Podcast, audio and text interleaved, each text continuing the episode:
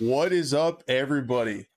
Holy crap. We have a massive episode for you guys today and for us and for everybody out there. Thank you guys so much for being here. Uh, we're already ahead of last week. The Chat's working. So shout out to the chat. That that's a massive improvement. How are you doing, Buff? Really good, man. Really good. Looks like my internet may be kind of on the bad side right now. The way the way the uh, video is looking on my end, but hopefully it'll correct itself. But yeah, doing pretty good. Had a good uh, good Fourth of July weekend, and yeah, we have a lot to talk about for not only Call of Duty, Modern Warfare Two, but uh, a lot of different games. So I'm excited to get into it. Yeah, it should be good. I actually set the bitrate wrong. Uh, so Ah, hopefully okay. I can change that part way through, and that So should help clear me. it up a little bit. No, it's definitely me. Uh, Okay, I don't know if you can There change it the is. bit. There that look is. better? It- yeah, perfect. Okay, yeah, got it. Phew. Man, the production team, guys. If that is the worst mess up we have tonight, we're going to be absolutely killing it today. We have a lot of stuff to cover. We have like a whole bunch of stuff to look at on screen. So the production team is going to be working uh, overtime tonight. extra But- busy for sure. but Yeah, man. How was your Fourth of July? Well, yeah, that was first. yeah, it was it was good. I I uh was out on my buddy's boat. We went up north uh to my buddy's camp. So out on the boat, have some really nice like lounge chair floaties where you're partially like submerged in water. So we get we anchored out there, submerged in our little floaties, and uh, got some really good sun and some beers. Floated out there for many hours. Did some uh, what we play? Some cornhole. But yeah, I got a lot of sun. So I'm definitely, I mean, if there's a Top Gun 3 coming out anytime soon, like I'm ready for any beach scene right now. So sign me Oh up. yeah, you'd probably be in there. Hashtag invite it. Buff. Come That's guys. right. Get it out there. Get it trending. Oh, that's Mm. awesome. Yeah, I just I went and visited my folks. It was good to see them and like uh, any holiday with my family, it turned into pretty much Thanksgiving. Uh, we just had a ton of food. My dad smoked a bunch of ribs and brisket and stuff, so I ate Ah, that sounds awesome. ate so much and then we went and watched fireworks and uh had a couple good cigars it was all cool one day Very my dream is to be able to have uh, a, a filter system in here so i can smoke cigars while we talk about video games i think that would be amazing one day Hell yeah. one day i'll have to save up like 17 years of youtube checks and i'll be able to pull that off. So yeah anyway guys thank you so much for being here. Let's get into the stuff because again this is another one of those weeks where i'm always like i don't know if there is enough content out there to talk about first person shooter shooter video games every week but it never ceases to disappoint. We have so much stuff that's happened over the last week to talk about. Uh, sorry we missed yesterday but we just kind of wanted to celebrate with our families today. We came back refreshed ready to go. Uh, we got all the uh, the bourbon and seltzers out of our system so we're uh, we're feeling good over here. And uh, yeah we'll get right into it. Uh, a couple super quick announcements again shout out to the podcast listener. The show is a podcast uh, if you're interested in that kind of thing on all the major platforms link in the description if you want to check that out. Also check out buff's channel. Since we're on my channel we might do some lives on his uh, his channel eventually maybe alternate or something like that. Uh, but that's going to be worked in, worked on in the future. Uh, but links to all his stuff is down in the description so give him a follow. Uh, he does a lot of really awesome uh, unique content about modern warfare and uh, already about modern warfare 2 so if you want to stay updated on that uh, definitely check out his channel. It is good stuff. Uh, chat shout out like i said is actually working. So that's amazing. Chat is on the screen so you guys can chat. And when people watch the vod back you guys are part of the show. I love the conversation down there. I appreciate it. And the second most bestest dream that i have is to get 69 likes one day on one of these streams. So we'll get it one day. So if you guys Oh, hit the we'll like there. button super get super there. appreciate that. So yeah let's let's do what we do here. And uh unfortunately sorry i'm bitter. Uh talk about the battlefield 2042 1.1 update. Did you get a chance to see what was going on with that? I uh I watched your your video on it, so that's that's the context I have. I didn't read the past notes or anything. Um but yeah, I mean I I think we'll get into our our feelings on it here. Yeah, it is a weird update, and that's kind of how I approached my video. Um, again, I was really hoping, and I said this on Twitter, I was really, really hoping for that map rework. Kaleidoscope was supposed to come out partway through this season, and now they're saying that's going to be in August, and August is likely the last month of the season. So these map reworks are going to be coming at the end of the season now, and they said partway through. I, I don't know. It's a little weird, like how late they are with stuff. All I, of these, yeah, like especially because they have a full development team, right? Everybody's working on the game, so exactly what I was gonna say.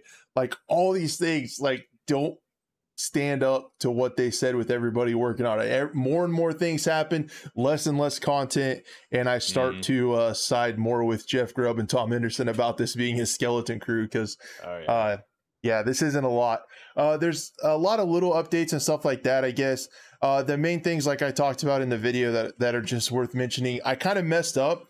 Uh, they originally, I, I, said that they didn't nerf the 50 millimeter cannons on the choppers. They actually did. They didn't put it in the notes. Uh, they added that. Um, it was also kind of funny when they tweeted. They said that this was coming out in uh, June 6th, so they had the wrong date month on the tweet, so they had to fix that. And then uh, they one of the strongest guns in the game is getting stronger. So the the AS Val, as everyone else knows it as, instead of the BSVM or whatever they call it in this game, got a, a bullet velocity and a headshot buff. They buffed all of the DMRs kind of as a whole. I don't know if they had some kind of uh, data on DMRs as the category not doing well, and they just buffed them across the board. But a lot of the the really good players um, are talking about how that's just incredibly bad and out of touch. I've seen a lot of tweets from people that are still playing the game quite a bit um, that are not impressed with that.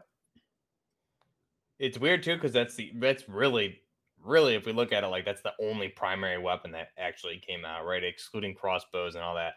But um, it's one weapon, and of course it's it's overpowered. I, I'm really just getting like really bad flashbacks to other games that we'll talk about later when there's new weapons introduced they're just busted and to have the developers buff them is uh, yeah makes and me I, cringe i i definitely went there um in the video and talked about how they're buffing these weapons that are in the battle pass to either make people play or unlock tiers or or whatever like taking a weapon out of COD's book in more way than more ways than one on that deal. Yeah. I feel like um, and then uh, the other thing that I thought was weird, but actually Justin uh, figured it out on Twitter and corrected me.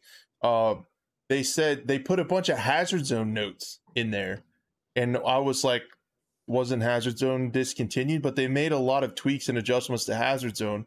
Uh, Justin oh, said. Oh, wow. I looked it up. He was correct that that those changes were already in there, but they didn't make the last patch notes. So they put the changes from last time on to this time. I don't understand. There's so they many things I don't haven't, understand. Haven't they had a habit of doing that even back in Battlefield 5, if I'm remembering correctly, where they would they would make changes and they would just would exclude them from the patch notes? Yeah, I feel like they've always really struggled with communication of any type, including patch notes. Um, have always been really hard for Dice. Um, the other thing that I thought was a little bit strange, and I mentioned this in my video. I'm still I'm still salty that we haven't got like a, a core a core feedback loop. Like they talked about specialist is going to be next, and then nothing. And they said there were going to be multiple core feedback loops in the coming months, and they just like offed it. Like they just decided, nope, yeah, which is so weird. I'm I'm really frustrated that we haven't heard about the specialist feedback because that's the number one thing I think um, the community is kind of waiting on. Right? Is is something news wise about the specialists? So, I mean, what are they going to do? I think the majority of the community just wants them gone, to be honest. So, I think they're trying to figure out how they can how they can appease the community as well as still make money with the uh, monetization aspect of the seasons. But I mean, they're in a they're in a tough spot there, but they definitely need to say something about it soon because I think everyone's getting really upset that they haven't said anything about what they're planning to do going forward. Yeah, it's so it's so weird how they haven't said um anything about that and they just like it's one thing if if it's not something that you want to pursue and continue but like tell us like if you right. just have to say the core feedback loops are something that is not going to help us at development of this time we're discontinuing those for now mm-hmm. that's all you got to say like it sucks but at least acknowledge it man like i don't yeah. get it dude it's also it's a little bit concerning too because i remember um uh was it tom henderson i believe maybe maybe said some things about what the current prior to the bad reception of 2042 uh, they were planning on evolving the specialist system in the next title to more of a quote unquote like hero style shooter and and you know improving upon what they had done with this. Obviously it would seem like those that's not going to happen anymore but also that's what we heard early on. Um, it'd be good to know that's not going to happen because that's yeah. that would be very very concerning. Um, i think they definitely need to make they need to do something to get the specialists back to the ordinary, you know, faceless soldier that we're all used to, because that really is more is gives me the battlefield feeling. Especially you're playing the trailer in the background. Um, there's some scenes here in this trailer where you have those no-name default soldiers, and that's what I think everyone was pumped about with the trailer. And there was obviously worries about specialists, but you know, when the game launched, it was kind of shocking to me that you couldn't all just select and be an, a generic soldier to start with or something. So I, I just don't think they implemented it correctly, nor did they really yeah. think it through. And and my hope is going forward that they've already put out some job listings for developers for the new Seattle studio with the former Halo developer Marcus Lehto. Uh, mm-hmm. That's going to be a story driven uh, studio working on like a campaign or more of a single player open world game is what it sounds like. I'm hoping the specialists go live over there like telling stories of the specialists and having them be in a campaign i think is pretty cool. Uh, you could tell the backstories and just go crazy with them mm-hmm. um, in a in a campaign type single player game. And then yeah give us back the grunts. Uh, let us be like a nameless faceless engineer that's just trying to do your part in the middle of a massive battle and mm-hmm. trying to pull you know pull stuff off help your squad and and do the best you can is what i'm hoping for. It's kind of what we all we all was, wanted. That's one of the cool things about battlefield Right. I I kind of originally when this was the specialist thing was announced, I was I was thinking they were going to do similar to like Modern Warfare did with operators, right? Because they don't have any special abilities. Operators, you can still monetize them through the store, battle passes, things like that, and they look like they belong. You know, for the most part, if we're if we're referencing like Modern Warfare, you had some skins out there, obviously, um, that were a little weird, but I I always thought that was the best way for them to do it, and I've kind of been thinking about that ever since Battlefield 3 and 4 days. You could have like different default skins for your soldiers for um, like Navy SEALs, you know, Delta, uh, Russian Spetsnaz, GRU. And for whatever the country, they used to do a pretty good job of this back in Battlefield 2 on PC. That seems like it would have been the better way to go to go with this. So I'm I'm really curious what made them think they needed to go with the the specialists or hero type route with this one. Yeah, I, I think they were just kind of chasing trends, and I feel like the financial department so of EA had more of a say on it than the developers did. From mm-hmm. from what I just that's just my guess, pulling it out of my butt. Yeah. That's what I think. But I mean, with Apex Legends, right? It's kind of like that's kind of what it is, is it not? So yeah, and that makes EA a buttload of money, as we've heard right. from the from the earnings mm-hmm. calls. They make it killing on that game. So I, yeah. I, feel like they they will just do that again. Give us 2 mm-hmm. of those, you know, and yeah. and then it kind of got out of hand. Yeah, it's not good. Didn't, didn't feel like Battlefield, but like as far as content goes, I I've said it before. I really thought that those, uh, how do I say it? Th- those map reworks are vital to getting mm-hmm. the game to playing better. I think, in spite of the specialist, if you had really good maps, the game would still play decent. And I was, I am like begging them and wishing that they would get those out soon as they can, like as soon as they can. Uh, mm-hmm. Big Fry said it, and I also said it. Like as soon as it's blocked out, even if it still just has like the the white and gray checkerboard on it, and it's not yeah. it's not completely textured yet, put that thing out there and get people to playing on it. I I think doing one map rework at the end of the season, one at the be- a new map at the beginning, and then one map rework at the end of the season is just not enough. And it's it's not I, I don't know, it's not fair to the community either. Yeah, it, it's exactly someone uh the Bulletkin said it in chat. The we need a CTE, and that's exactly what I was just thinking of. the CTE they would bring in those new maps with just zero textures and let the community, you know, in the CTE play through them and see how they played. Um, obviously, you don't want to release a zero texture map like that to the public, um, which is why they should still have a CTE. But at least, you know, I don't think that, I think you're right. The map doesn't need to be completely finished, but something's better than nothing. But I mean, that's easier said than done. Um, it's just unfortunate we're kind of in this situation to begin with instead of uh, the maps being done as we would have expected at launch. Yep. I hope I hope they have a, a better way to take player feedback and stuff. And that that's honestly, I mean, the core feedback loop thing got me actually excited. Um, the way they took map feedback, there were a lot of really active uh, community members that put some really good detailed feedback forward, and they took that mm-hmm. into account and they came back and said, "This is what we're going to do with the maps." And then um, I also thought they were going to do that with specialists. Now I know the the comments and stuff could have got a little toxic, could have got a little colorful, because uh, everyone has a strong opinion on specialists, uh, one way or the other. Mostly one way. Let's be fair. Yeah, but they they could have. There's also been uh, some really good ideas put forward on how to tone them down, tone them back, and make them fit into a traditional class structure. And I was hoping that those points would get taken on the same way they did with the maps.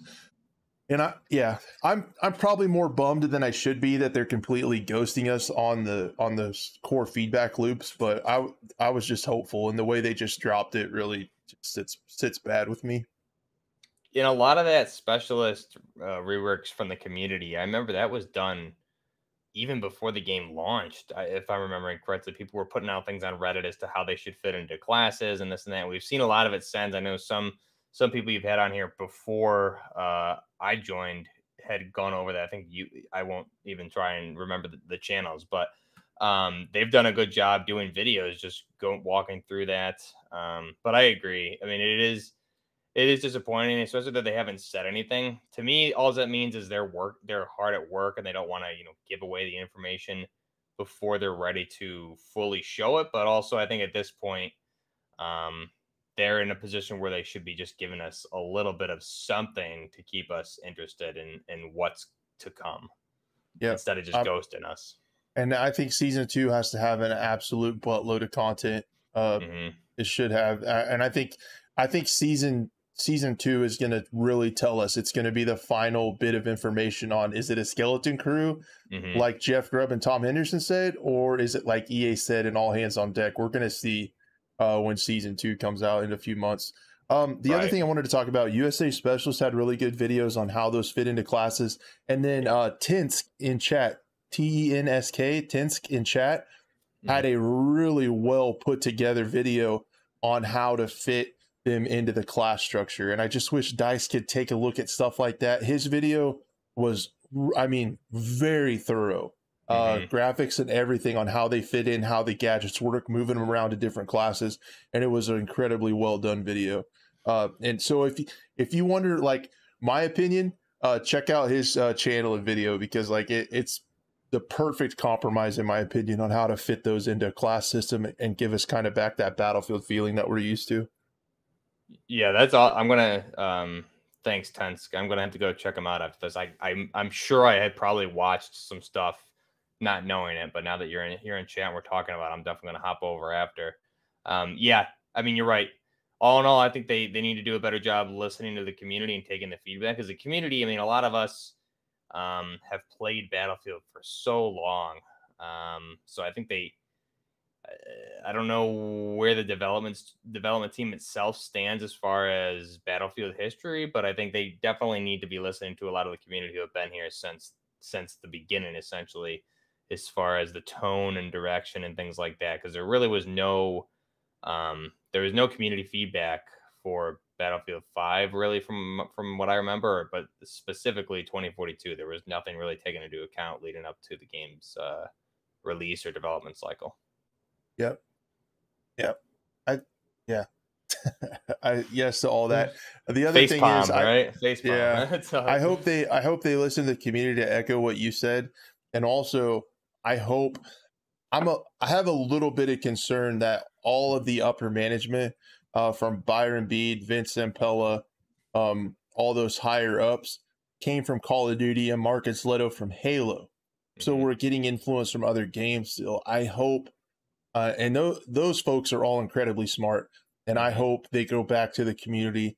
Uh, some of the the people who have been in the community a long time, uh, creators, pro players, and stuff like that, and actually let them have a say on the game instead of turning it into uh, games more like what they've made in the past with Apex Legends, Call of Duty, and and Halo. So yeah, like those are some some very capable minds and hands to be working on the franchise but at the same time they've never made a battlefield. So like i'm still a little bit apprehensive with even though we have new management that i just hope that they start to listen to the community. Hmm And you know, I I feel like we say it every single week at the start of the show when we talk about Battlefield, but I mean, they just need to make a Battlefield game. That's it. Just That's make it. a Battlefield. Just make a Battlefield game. Look at Battlefield Three and Battlefield Four and improve on that. But I mean, that's really all you need to do. And and I I think a, a fully remastered one to one Battlefield Three would have far better uh reaction and player retention than 2042 and it's not even questionable i think also when we i was breaking down prior to 2042's release and you probably know this better than me i was looking at the different battlefield titles as far as sales and also player retention and i think battlefield 3 was the largest sales at you know up until a time i think battlefield 1 beat it but if you look at player retention um, the game's life cycle. I think Battlefield 3 is still number one. I could be wrong. That could have changed by now, but um, you know that goes to show what Battlefield used to be versus where where we are today. yeah i'm not sure i'm not sure percentage wise but that, that sounds right i know battlefield 1 was like the highest selling one Yeah. that's the that that's the game that got me into the franchise was battlefield 1 Oh, so really? Yeah, I'm so you never you never played Battlefield 3? Uh, I have. A, I downloaded it later. I Oh, played okay. it. I played it like last year, uh, just to Ah, try it out, and yeah, Okay. it's it's good. You can tell it's dated, but I'll. Yeah. But it's like, man, if I would have played this, uh, yeah, I would have Ah, loved it back Dude, then. back in back when it was released, holy crap, the the good times I had with that game. What I would do to go back to to the prime Battlefield 3 release times. Yep. So yeah, I think that covers it for the Battlefield update. I, I just thought it was a little weird. We'll kind of turn our eyes to August and see what the Kaleidoscope rework looks like. Again, it it's going to be too little, too late content wise if that's all there is. And the season two looks like season one, uh, but it might give us a glimpse on what we can expect and hope for the next title. Um, I'm hoping they can fix these maps and it, it'll give us a little bit of confidence maybe for the next Battlefield. I guess Yeah, and hopefully more than one weapon would be good. that would be pretty neat. Um, so yeah, I think let's get into the big juicy topic of Modern Warfare 2 leaks. If you're down, Whew. It's gonna be a, a big mountain to climb. Let's do it. yeah. So, guys, bear with me. There is a lot of stuff to talk about. Um, it's just an incredible amount of information leaked. We actually split it into two topics. We're going to talk about the Modern Warfare 2 leaks, and then we're going to talk about the DMZ leaks. Like, there's so much information here. They deserved uh, each of their own topics. So we're going to discuss that. And I guess with the, I, I guess we should preface this whole conversation with how does this happen? Like, how does all this information is coming to us from a correct me if I'm wrong, a Warzone mobile alpha data mine. Yeah, I mean that's what it's that's what it seems like. Um, you know, there's other stuff I'm not sure where some of the like operators images came from and things like that. It, it potentially could have been from the same files, but it's yeah, it's it's scary. Just everything's there and easy to data mine. So we have a, a huge information dump out of Warzone Mobile's alpha. And visuals for it too. There's a lot of it. I mean, we can't show it here because we'll get copyrighted instantly. But everything is out there on Twitter. If you guys just look it up, go to Reddit or whatever, and explore around, you'll see all the animations and things like that that we've discussed is all there. So Yeah, you guys can find it. Uh, there's there's uh, reload animations. There's uh, weapon icons, weapon list, uh, maps. There's there's coding and data streams for different uh, maps and and quests and tasks and stuff. Um, just all kinds of stuff. So what we're going to talk about is the maps and And uh, again, guys, our apologies. I would love to show you guys these images and talk about them, uh, but I also want to keep the channel around so we can continue to talk about stuff in the future. So, yeah, uh, Activision has traditionally been like incredibly swift at taking stuff down. Like they just come in right away. So, Yeah, uh, we got we to don't want to really we don't want to mess around with it for sure. Yeah. right?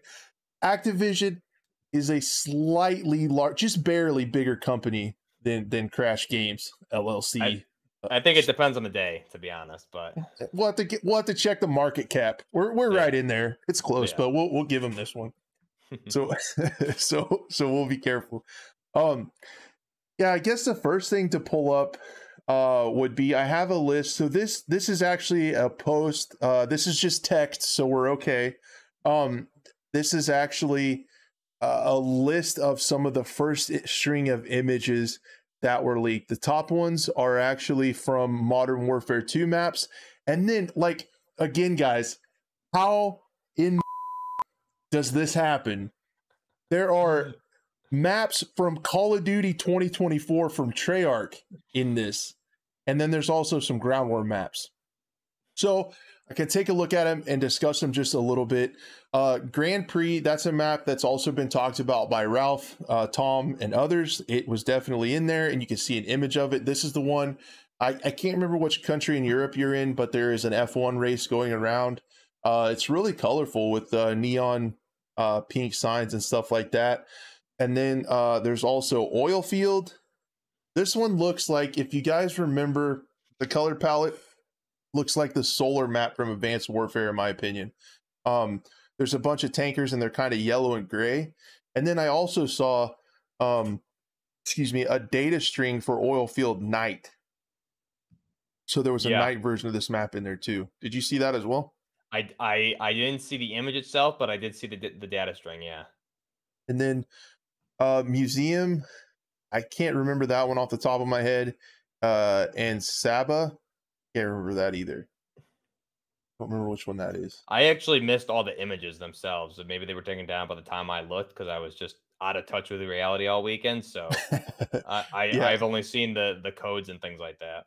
Yeah, if I remember right, museum's kind of like an urban, modern looking building with kind of palm trees outside. Um, I'm Mhm. just pulling these up from my head, guys. I'm an actual boomer, so just take these last few with a grain of salt. And then I think Saba was kind of like uh more of a desert map. I feel like, and then there was also uh DMZ key art. So like this is I I honestly, I'm gonna be honest. I thought DMZ was like a code name. I didn't think it was actually gonna be called DMZ. I thought it would have like a cool new name. But DMZ is the name, and it's in all the data strings and stuff like that we've seen uh thus far. So was there actual images of the key art for that, or Yeah, there was a, there was key art for that. Oh, it was it looked it looked like a uh like a, a modern soldier like you would expect. It almost looked like the, the a tan version of the battlefield AI, but it was just a back shot with a really shallow depth of field. So it was kind of a shot over the shoulder of this over the shoulder of the soldier and the background was like really blurry. It looked like some cliffs and stuff like that. It was kind of like desert looking. And then um this is the stuff that actually this is the like if you don't think that's crazy enough, there were images of Treyarch's Call of Duty stealth and pillage. Uh stealth there's a little bit of a note uh, down here from the poster on this uh, forum post, they said the plane in the stealth image is likely an F 117 stealth fighter, which might allude to the next Treyarch game might take place in the 90s during the Gulf War. So that's that's reaching a little bit, okay. um, but that is what uh, aircraft was in that. And I think these are all map loading images, right? So when you're loading into the map and it shows you screenshots, Right. I think that's what these are from. Okay. Um, and then uh, the pillage one looked like the inside of an old uh, art art museum with like um, where, where I think Gulf War. I think maybe uh, somewhere in the Middle East. It was all like a white palace with pillars and stuff like that. And there was some fancy Okay. art on the walls. And then we see three ground war maps: uh, Sierra, Fishtown, and Hydro. Uh, for uh, and that's that was talked about in Ralph's and Deserto's articles as well. We, we've we've Okay. seen those too. So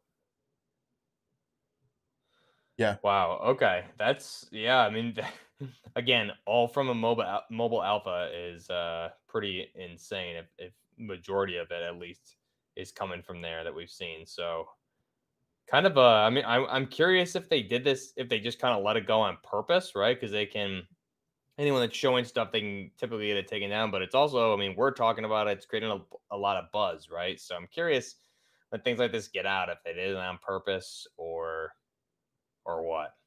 Yeah, that that's always the question I have is is this like a marketing thing? But you wouldn't think they would have to resort to this for marketing. Uh, but how else do you explain it? I think it generates a lot of buzz though, right? I mean, leaks yeah. everyone everyone on on the content creation side is always talking about the leaks when when we hear them and everyone's looking for them. So I mean, I remember when Ralph did his original uh, Modern Warfare 2 videos about or post about what the setting was going to be and all of that. Um, you know, I did a video and it go over a hundred thousand uh, views, you know, almost right off the bat because everyone was just like dying for that information. So leaks definitely benefit everyone. So I, would say it's probably a little bit of 50 50, maybe. Who knows? Yeah. And Chase uh, adding in the chat, I'm not 100% sure, but he says uh, this is the Ahmed Al Jaber Air Base in Kuwait. Okay. And so it might not necessarily be the 90s, but definitely looking uh, Middle that'd East. Be, that'd be good if it was, to be honest. I, I, I, Infinity Ward is the only studio I believe that's done any sort of modern era Call of Duties. It'd be interesting if uh, another studio does a modern ish take and something in the 90s uh, would be 90s, early 2000s is, a, is an interesting timeline to play with there. Yeah, I think it's just, it would be cool. It's just modern enough, right? Mm-hmm. Yeah, I think it would be. Uh, that'd be a really cool setting. I'd definitely be down to check it out for sure. Mm-hmm. Um. So yeah, that's all the information, uh, map wise and stuff, that came from a mobile app. I I don't know. like, it's still it's still crazy. It's still crazy to think about.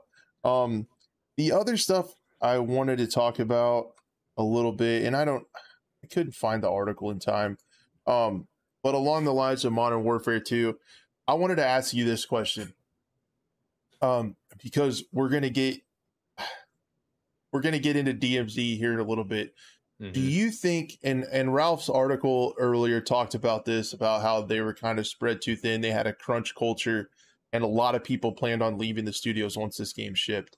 Mm-hmm. Um, do you think they're spreading themselves too thin? I feel like Modern Warfare 2 is either going to have modes for everyone, Ground War for Battlefield, Hostage for Siege, DMZ for Tarkov players, uh, Call of Duty, um, standard multiplayer for COD players, and a Battle Royale. Do you think mm-hmm. they're going to have something for everybody, or do you think they're going to be spread too thin? I unfortunately missed that article from Ralph. I think we tried to look for it; and it was taken down or something. I I, I don't know what happened, but um, yeah, it's tough to say because it depends. I'll tell you from from my experience with, with my work um, in the IT community, things have been very very busy since the pandemic. Just with a lot of people working from home, and you know business doesn't stop, and there's high demand. So development teams and things like that are always working extra right now. Um, especially being out of the office, it's it's a, it's a lot of strain on everybody. So um, I don't know what the I don't don't know the specifics of the article, but I would definitely say everybody's overworked for sure. Now, where those efforts are going, right, and and what that that effort looks like as far as the development process for the campaign, the multiplayer modes, DMZ, um, is it all happening at once and everyone's spread thin? Because in my mind, I would say they should focus on you know you want to focus on one, get it majority for the majority part done, and then turn it over to you know your other secondary team while you shift and work on each each uh, game mode. Uh, so it really depends on how they're doing it. I would definitely say everyone's overworked for sure, though, and I think we saw a similar thing with Battlefield. Everyone left after, so I hope it's not the case because um, this sounds like it's going to be the best Call of Duty ever. So I really hope, um, I hope at least the development teams are well compensated after the fact. Yep, I definitely hope so too, because yeah, it sounds like it's going to be pretty awesome. I actually did, excuse me, the production team uh, found that article. Uh, oh, I went, good I job, production team. Shout out. Uh, I went and looked at my uh, I went and looked at my video because I knew I had the link in there. Um, so yeah, uh, this is what Ralph talked about the canary in the coal mine. It just basically talks about again a lot of this stuff sounds like Battlefield 2042. Uh, mm-hmm. Uh, he says several uh, long tenured leads, seniors, and directors have resigned in protest against working dis- uh, conditions and pay discrepancies. Um, talking about uh, to make up for the lost talent, a high influx employees were hired at an associate level with no prior experience. Um, and there's just some quotes, and again, it sounds like Battlefield. It sounds like Battlefield all over again, just a little bit. So I'm a little bit nervous about it. But again, I I doubt there's any worry game wise. Uh, but he talks about how they've developed a crunch culture. I know uh, mm-hmm. studios as a whole across the industry have been trying to get away from that, and it sounds like they're kind of doing that again with Modern Warfare 2, like pushing stuff up to the deadlines and making people work a lot of a lot of hours. And yeah. and it raises another question. Uh, Ralph did um, at the end. He said Call of Duty's uh, as a formula has a ceiling. FPS games, on the other hand, are boundless. Like you can do anything with it. We're going to talk about an action figure one uh, later on in the show, but but he says you can only do so much. And this resonated with me. I didn't even think about this. You can only do so much with the formula before there's no room left to expand or innovate before it starts feeling less like Call of Duty. And I wonder if that's going to happen with this game. Because if you think about it, developers of these long term franchises are really kind of in a tough spot. Because, yeah, on one hand, you want to innovate to keep the game fresh. But if you go too far, Battlefield, you lose the identity of the franchise, right? So it's really a balancing act, I feel like. Mm-hmm. Yeah, I mean, and and everything you're saying from that article, I would I would say is is correct. You know, um, this is the most. I would say this is easily the most anticipated Call of Duty game of all time. We know it's going to be the, the highest grossing Call of Duty game of all time. So, I mean, put two and two together, especially during this was developed, you know, all, all during the pandemic, really. Um, so how much of it was work from home, all of that, we don't know, but definitely it, it sounds like everything Ralph is saying in that article is correct. Yeah, it makes sense. And um I'm, it does. yeah, it's just the way the industry's going. And I, I don't know if it'll ever change, right? Because you have these games have such high stakes, right? Like mm-hmm. they have to be done to get the company's bottom lines to look correct for investors. Um, they have to have all this stuff to get people to buy them, and the stakes are higher than ever, right? And there's all there's just also uh, Call of Duty has a really likely chance of pretty much monopolizing uh AAA first person shooters with this with this release in my opinion. Like I said, ground war for Battlefield, uh search and destroy, hardcore modes, uh, the hostage mode for tactical Rainbow Six players. Ground War. Did I say Ground War for Battlefield? Christ, I can't even remember. Um, I think you did. Yeah. DMZ for Tarkov type players, yeah. and and Warzone for battle royale players. Like, and, and you're have... forgetting. I think I don't even think we mentioned. Um, they were talking about early on. We heard it probably from Ralph or Tom. Um, like off offline co-op modes with your friends against AI. So that kind of goes into like the the sandstorm, insurgency sandstorm um, if anyone's ever played that like hardcore checkpoint, right? You're online um, co-op against AI, and it's not easy. so I think there's gonna, like you said, yes, there's gonna be something for everybody in this game.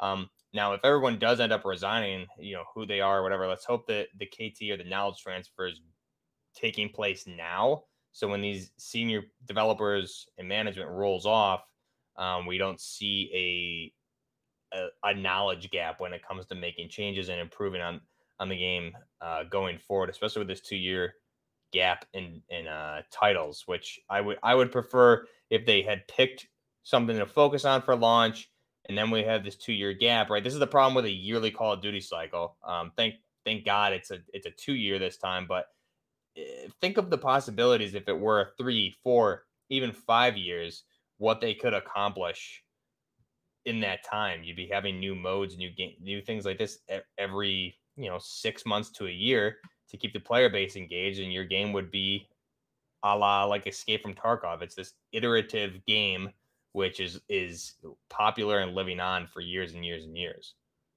it's yeah, it's going to be really interesting to see how that plays out with Mhm. uh, allegedly no mainline title in 2023. How they fill that Right. gap. I'm I'm assuming it will be with with DMZ um, and Warzone uh, content probably more or less. It seems like the standard multiplayer doesn't get as many updates uh, as like Warzone and stuff does now, and they're just I'm sure they're just following the player numbers, right? Yeah, then that's kind of interesting because we heard Warzone Two is going to be coming out this year. Um, so yeah, I mean it is a three-year development cycle. So apparently they were you know way ahead, and we've heard we've heard they've been ahead for uh, the it hit the alpha build sooner than it did for any other title. But again, yeah, there's a lot of work going in this game. It sounds like, and I mean we can see the gameplay in the background. Uh, I think shows it. So Way ahead of schedule, right, Battlefield fans? don't say it. Don't say that, please. hey, at Yeah, least I- we saw gameplay this early on, right? It's something True. we can't say about Battlefield. there was no gameplay. Oh Yeah. man. So no, I think that's a good segue. Again, all this stuff comes to us from uh leaked Battlefield, um, like mobile. So I think that's pretty much it for I. Like we went through it pretty fast, but there's a lot of stuff there. There's maps, Right. uh, there's guns, there's there's uh actual icons. Uh, today actually he put out a tac map view of the Warzone 2 map. Um, so that was in there. Uh, Ralph commented on it, kind of uh, uh, alluding to its accuracy. Uh, and it's just it's just so much stuff in there. I think I think you're going to be making videos on this stuff um, in the future uh, this week, so stay tuned for that for a little bit more deep dive into it. Um, so check out Buff's channel for that. I'm going to make a couple videos about it. There's some stuff that I want to talk about, uh, but it's just everything came out in a Warzone mobile leak. So and so far, everything from Tom and Ralph is adding up pretty nicely, except for uh, the DMZ mode. And I think that's a really good segue to talk about it a little bit. Yep. Between Tom and Ralph, there was a little bit of a discrepancy. Uh, the way I was understanding it, and I think there was just a miscommunication. The way I was understanding it was Warzone uh, was going to come out early, and then DMZ was going to be another free to play mode in 2023. What it sounds like is uh, Ralph was talking about Warzone being the free to play mode, uh, Tom as well, and that DMZ is going to be another mode within Modern Warfare 2. So I think Right. that's that's how it sits now. So like there was a little bit of confusion, but as it sits now, DMZ should be with uh, Modern Warfare 2. Some of the later articles from Ralph are talking about how uh, it's early in development as well, and to draw even more parallels with Tarkov, it's a little bit unfinished and they might be adding to it as we go. So we know that Tarkov's been in a beta for five years. Hopefully they can get it together a little bit Yeah, faster than that. I think Ralph even said in his original when he originally uh, told everyone about DMZ that it would, excuse me, it would release in a beta state um, was the plan. But again, the, the back and forth between Ralph's time, Ralph's understanding and Tom's understanding, I think this could all change, right? Things are constantly changing. We're not even, you know, we're still months away from the release. So what what may have been planned six months ago is different today and that could change tomorrow and it could also change you know two weeks before launch so really i think th- we have the information but you, we really don't they can do whatever they want with it depending on where where it is in the development cycle and uh if they feel they need more time with it or whatnot so it's it's really up in the air at this point yeah, we've really learned uh, sometimes the hard way uh, that leaks aren't always true. And I guess we should say that. Like, I get kind of tired of saying it because I, I enjoy talking about them. Um, Mhm. But like how I framed them on my, on my channel and kind of how we view them on the show is they may or may not be true, but either way, they're fun to talk about because we can frame them in a way that this is something we want to see for the game or something that Mhm. we don't. In a Right. time where there's not really any other content, it's fun to speculate and have wish lists and talk about these leaks as if they're just they're just pretty much entertainment talking points. We don't have anything official, um, but a lot of it is adding up. Um, Yeah. Some of the stuff that's data mined from from a mobile alpha, you can't really argue with that much. But yeah yeah but but that doesn't say that that's locked in in stone, right? For code that's going to be released in 1.0. So that Right, stuff can right. be changed, moved. Things can things are always fluid when it comes to the game development Mm-hmm. stuff, and things are always changing. Uh, this pulled up on the screen is the article, uh, just kind of clarifying the timeline of DMZ from Tom Henderson. He does say. Uh, recent rumblings of the DMZ appear to have been exaggerated with the current plan to build the DMZ and its features over time rather than it being something as hardcore as Escape from Tarkov. And I've kind of gone back and forth with my overall opinion on what I think DMZ could be.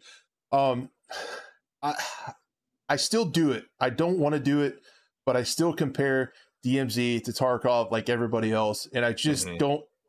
I don't want people to get the wrong opinion because I really feel strongly that it's not going to be anywhere as in depth and hardcore as Tarkov. Not saying that's a bad thing, but I just think we should be hesitant to compare it to Escape from Tarkov. But then when we talk about uh, some of the code strings that have leaked in a minute, That's what I was gonna say. Yeah, yeah, then it starts to sound it starts to sound a lot more Tarkov-y uh, when Mhm. we look at some of the stuff that was also data mined from the from the uh, mobile alpha.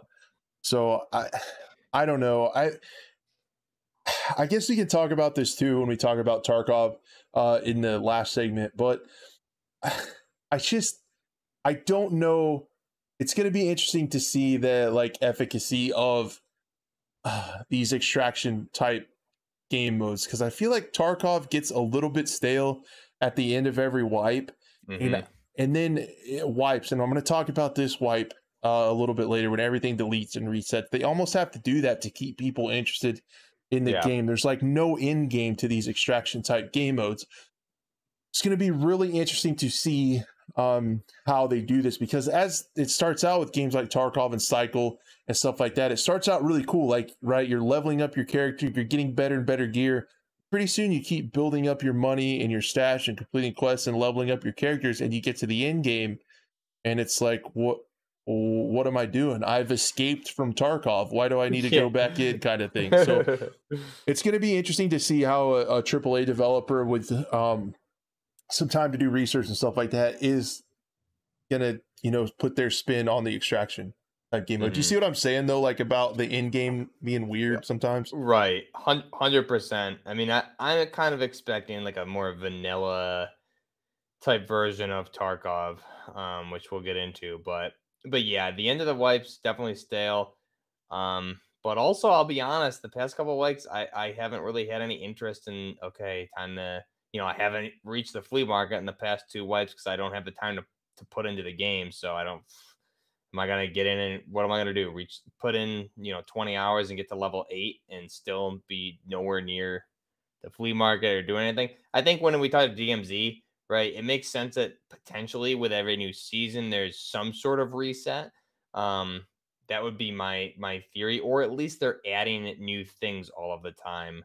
Um, so there's constantly things to do, new new modes, new bosses um, new challenges, things like that. And I, I think Infinity Ward does a really good job of that. Um, so that's something that I, I'm eager to see what they do do with this based on the code snippets that we've seen. Right. And to, to not get too far off topic, uh, Nikita, uh, the lead developer for uh, Escape from Tarkov, actually tweeted today EFT achievements. And just to see what people would say about having achievements in that game, that Yeah. could be something that they do with the DMZ mode. And I, building off what you said, I hadn't thought of that before, but that's a really good idea if they have it to where it resets every season because Call of Duty has their seasons. But Mhm. depending on how high you get, uh, you get rewards going into the next season, uh, one of a kind cosmetics and stuff, depending on how high your level is that you can put on Mhm. your guns that says, Hey, I'm really good at DMZ. Like right. that that would be cool. But but you lose you lose a lot of your progression and have to go through it again. And what kind of stinks about Tarkov, this is really my second wipe in Tarkov of taking it seriously. And it's like going back to go get the pocket watch on customs. It's like, dude, I've done this already. Like I've done it like this will be my third time. So if they can if they can kind of reset everybody's stash and everybody's progression, almost like a prestige system in DMZ, Mhm. but then give you uh, cosmetics that show the work that you've done. So you get it. It was kind of worth it. Hopefully you had fun, but you get something to show for it. And then uh, the next season, the tasks and quests are a different set of ones. So you don't have that same repetition of like a Tarkov wipe. Right, right. Um, I mean, yeah, A hundred percent. And I think Call of Duty, you know, specifically Infinity Ward does a great job with challenges. They do a great job with things like rewards, right? Calling cards, blueprints. Um, your operator can get unique clothing if you complete X amount of challenges uh, during the season and for DMZ, depending on how you know how many PMCs if you get. There's an endless amount of uh, content or achievements that they can do.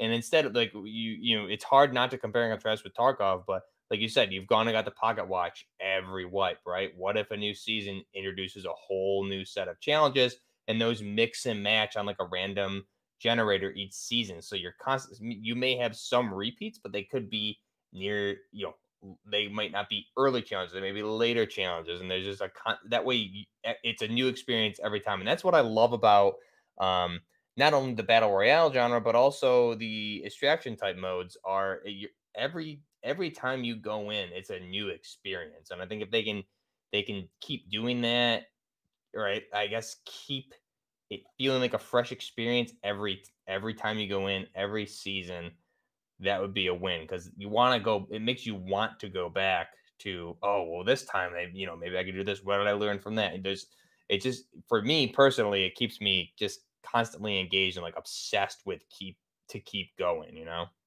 Yeah, that would be cool. It would also be cool that if the if the quests and challenges were dynamic, so not everybody was going for the same ones at the same time. Right. I feel like yeah, it gets a little weird, and you always mm-hmm. run into people and meet people in Tarkov at the same place, same place, trying right. to do the same thing, and it's kind of silly.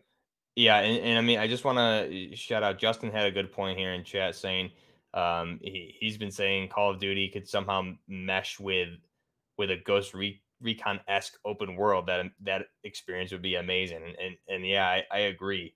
Um, and then you throw Tarkov in there and elements from what we're hearing just with the multiplayer. I mean, you're going to see elements from that in Warzone, in DMZ.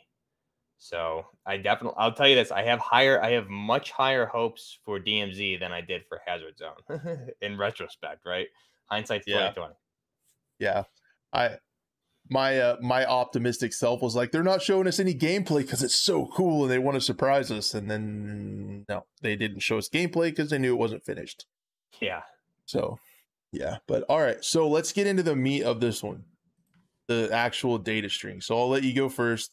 Before we do that, what I'm gonna do is just on the screen, so you don't have to see my big ugly face the whole time. I'm just gonna play a snippet from one of my streams uh just playing some Warzone while we talk about this because again we don't want Daddy Activision breathing down our neck. All right, we don't want Bobby Kotick coming in here and uh, doing what he does. Okay, so we're just gonna be careful with Bobby. Oh man, I could have made a comment there, but I'm gonna I'm gonna not do it. Okay. I felt I felt like my comment was underhanded enough at the guy, but, but yeah, not not a fan of that dude. Uh, so.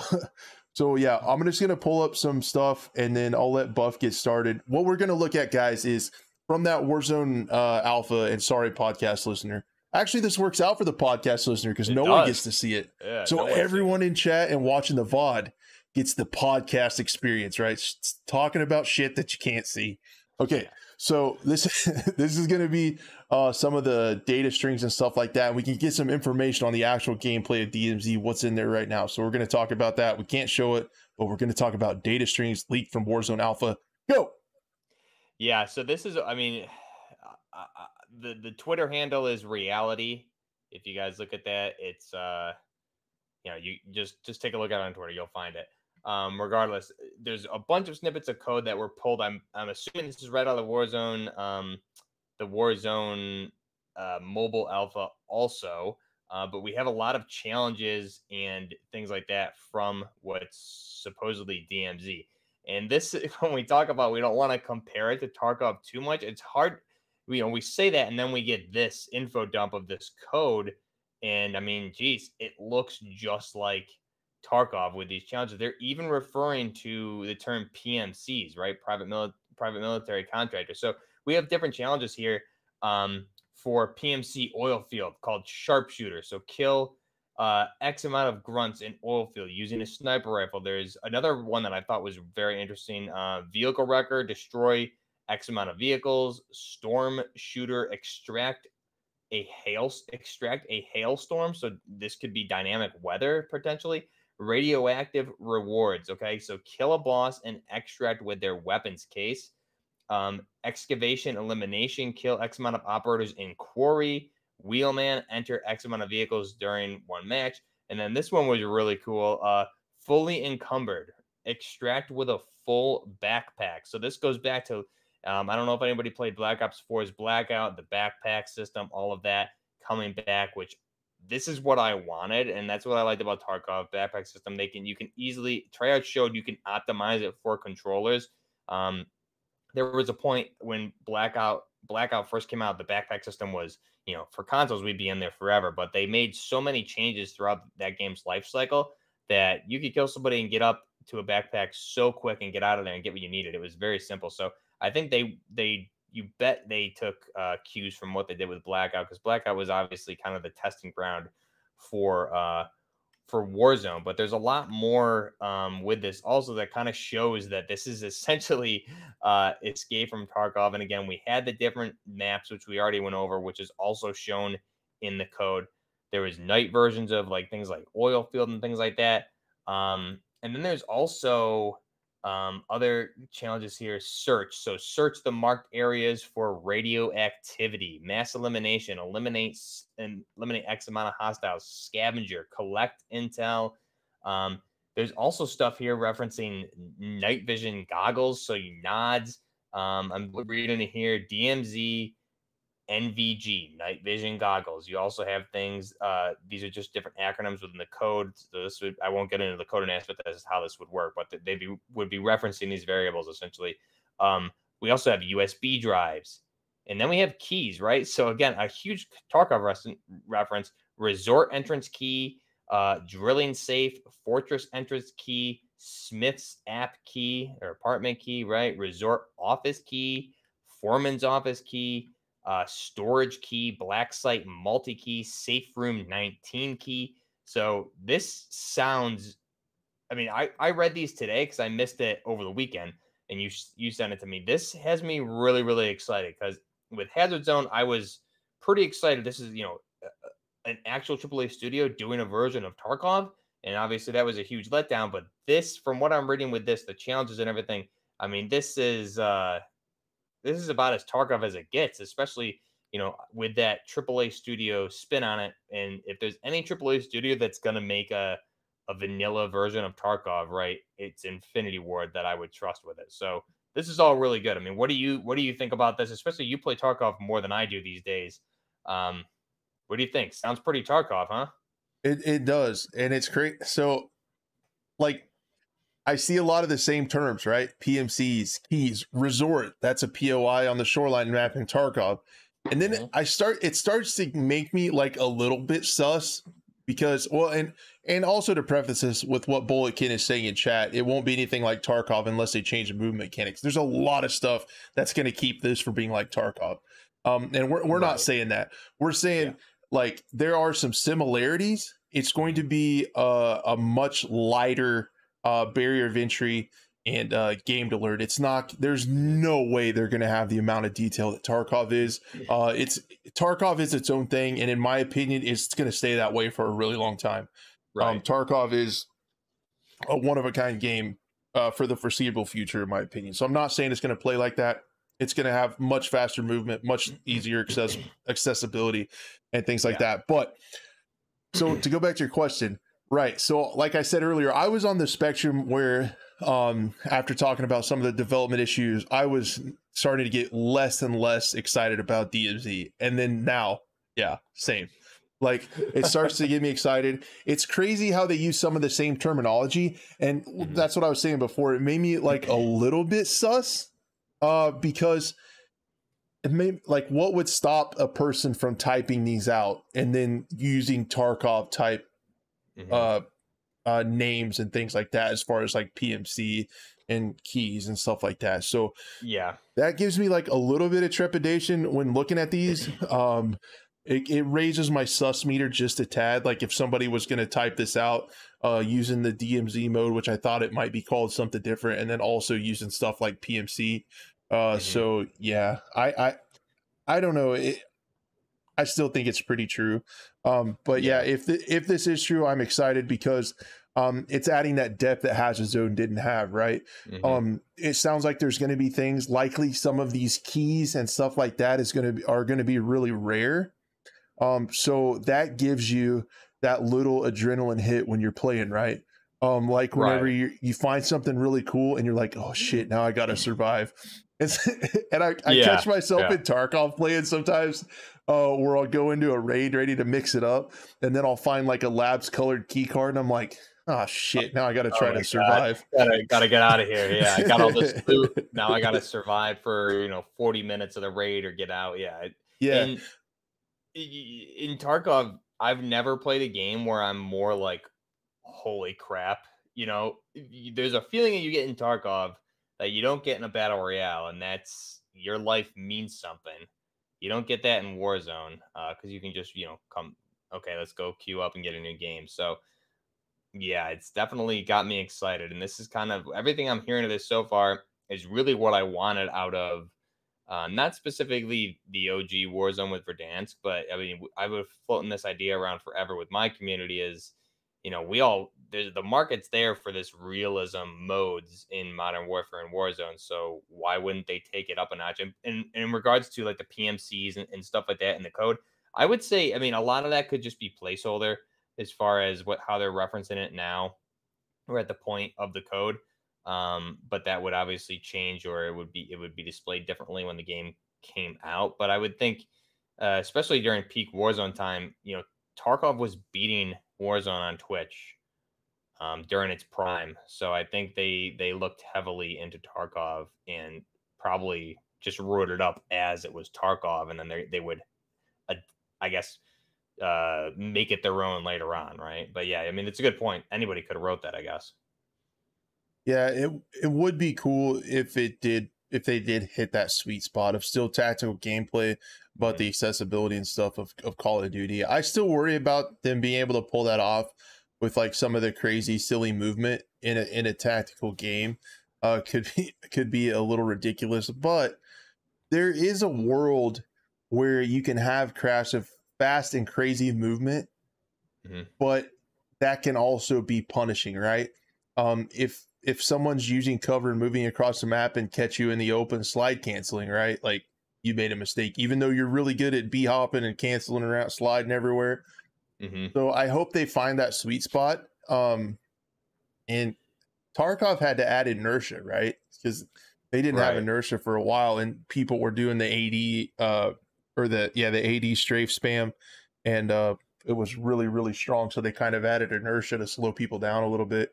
It's going to be interesting to see how uh, an extraction mode takes on how it plays and feels when you have kind of a tactical mode with arcade more arcade style movement and time to kill.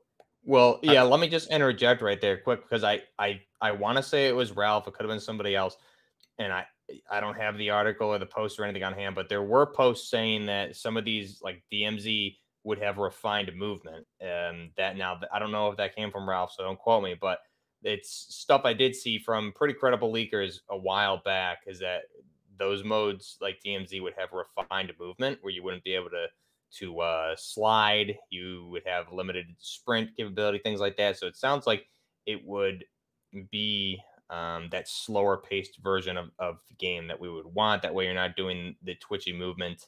Um, because I mean, think about it. In extraction mode, where your life means something, it's kind of takes away from it if you're if you do have that twitchy movement. And another thing um, to add there is that we also saw in Ralph's post, I think it was like two weeks ago, about um, we covered it here on the show, some of the mechanics, right? And one of them was the, and it, it stated in the the modes with limited to no HUD, you would be able, you would have to check your uh, round counter or your magazine by pulling the mag out and checking it, just like you would in Tarkov. So, you know, is there going to be limited limited HUD in DMZ, and is the movement going to be refined?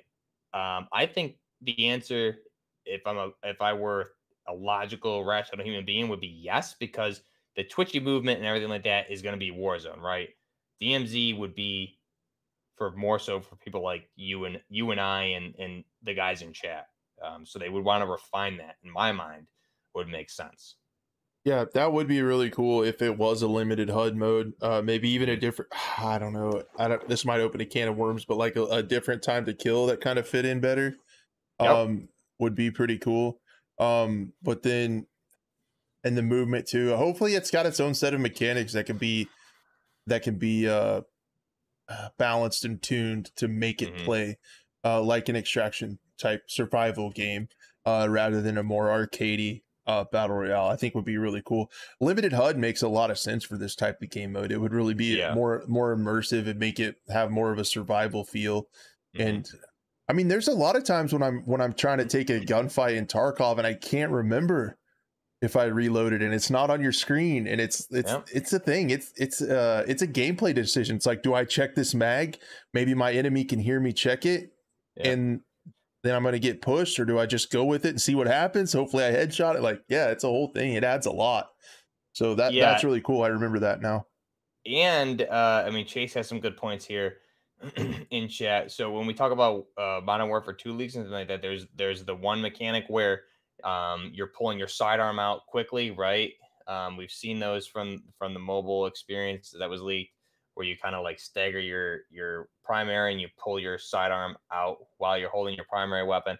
Also, things like um, the new reload mechanics, right? It's going to be more like Sandstorm, so you can't like uh, if you swap to your pistol while reloading, you swap back to your primary, there's not going to be a magazine in there. so you'll have the one round of the chamber, assuming you didn't you didn't go completely dry before reloading. So there's a lot of mechanics um, that are promising for for a, a DMZ extraction type mode for me. So I mean, I, I'm I'm excited, and I hope I hope they put the right amount of time into this, especially if it's going to release in the beta. I mean, I- I don't want to do it, but my my expectations are so high and my excitement level for this. If it is, if it is what it's what it's sounding like, and, and I'm kind of building up here as I'm talking, like that's probably. I mean, I'll play that 110 percent of the time over Warzone, and I think a lot of folks would as well. Yeah, uh, because as uh, was also mentioned in chat, there's a whole console player base that doesn't have access necessarily Right. to a Yeah. to a, a game mode like that. That would be Mhm. really itch, uh, itching Yeah. to try it. And Tarkov was beating Warzone on Twitch for a reason, right? It's not just because it was flavor of the week or whatever. I mean, people people love watching Tarkov, and you're right. Con- console players haven't been able to play that ever, so that's an experience that if Infinity can capitalize here, um, would be huge. Yep, I totally Did you ever agree. did you ever play Realism Royale by chance for Warzone? I didn't didn't that make it like more like PUBG where you didn't get loadouts, you didn't have Uh, I think you got your loadouts, but it, it was it was essentially realism mode from Modern Warfare's multiplayer just in Warzone, right? So there was no HUD. Um, minimap when you pulled it up, there was no vehicles. You didn't have your your your HUD for your ammo, things like that. So you had to, you know, you were reloading. You didn't have you, there was no HUD as to how many people were left, how many teams, how many kills, any of that stuff. So it it that in a, in itself with no HUD made it so the the entire player base playing that mode played the game mode differently. Now the movement was still the exact same as regular Warzone, but everyone played it slowly because there's n- none of that information to rely on. You know how many how much ammo do I have? Where are the vehicles on the map? Things like that. You couldn't see any of that. No idea how many people are left. Uh, the circle rotations were marked by like fireworks that went up, so there was a lot just just with no HUD it, it played completely differently and I loved it. And unfortunately, it was only around I think three total weekends, which is kind of a sin. But um, it's a sh- you know I have I have a bunch of videos, a, a handful out on the channel on Realism Royale. Um, it was so I'll- fun, and again, no suppressors.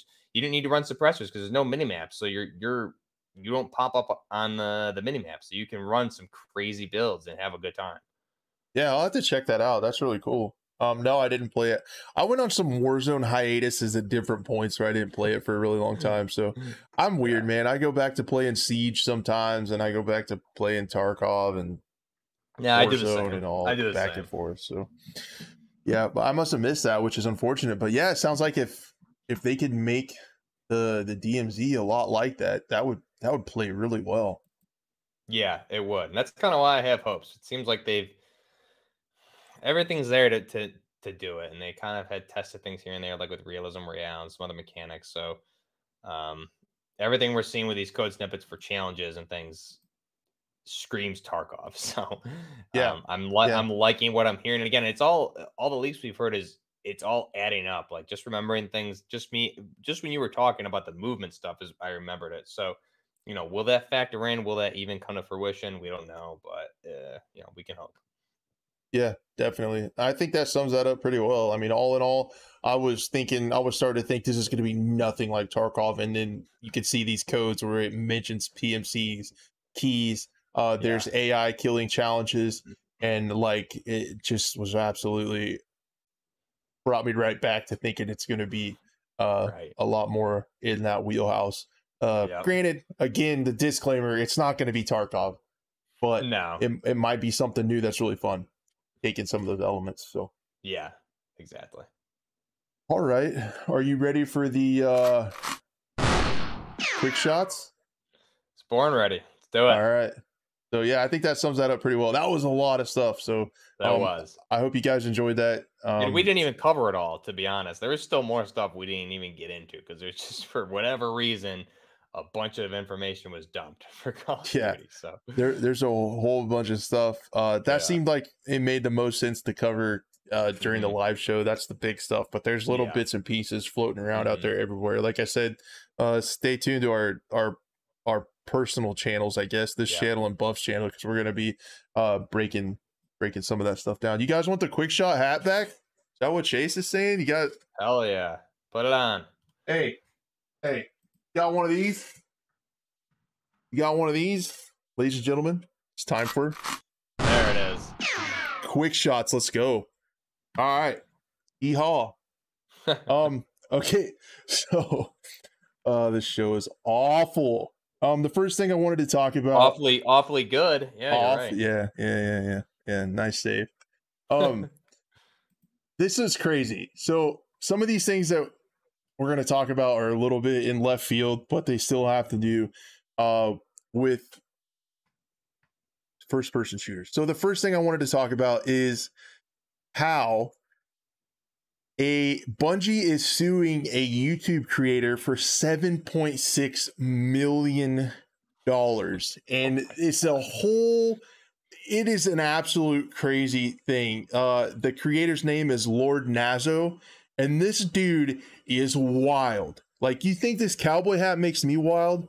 No, this dude is insane and he actually got really upset. So, what happened was, and this kind of alludes to a point where I hope YouTube looks at this and maybe makes some changes to their uh DMCA takedowns and how they work and put the tools in the hands of creators essentially. You'll see what I mean here in a second. So, what happened was Lord Nazo was taking some trailers and songs that weren't put out on Spotify or anywhere, and he was just direct uploading uh, these back to YouTube. So he was kind of taking like soundtracks and stuff like that and just uploading it, not not doing any kind of fair use React content or not breaking anything down or giving opinions. He was just kind of re-uploading this stuff.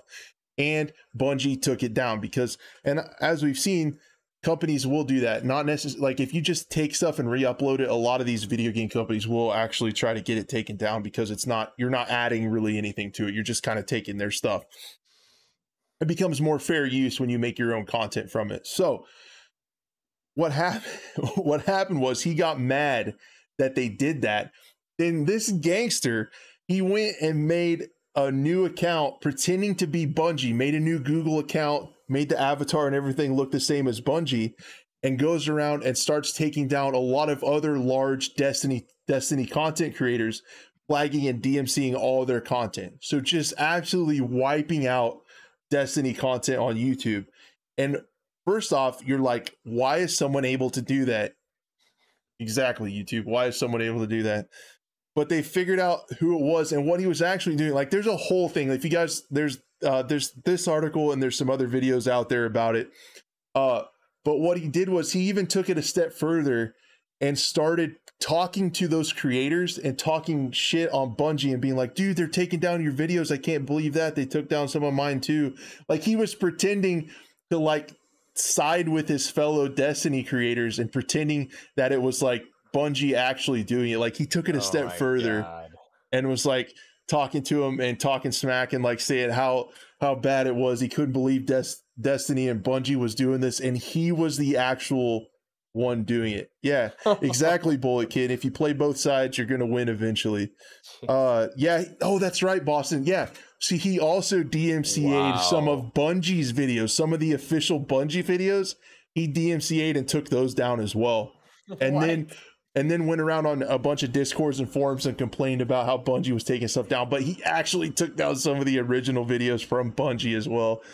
So like absolutely insane. But kids, you use a VPN. He did not use a VPN, and they actually they actually tracked him down. Uh, he used like a fake name and stuff, of course, for the for the account.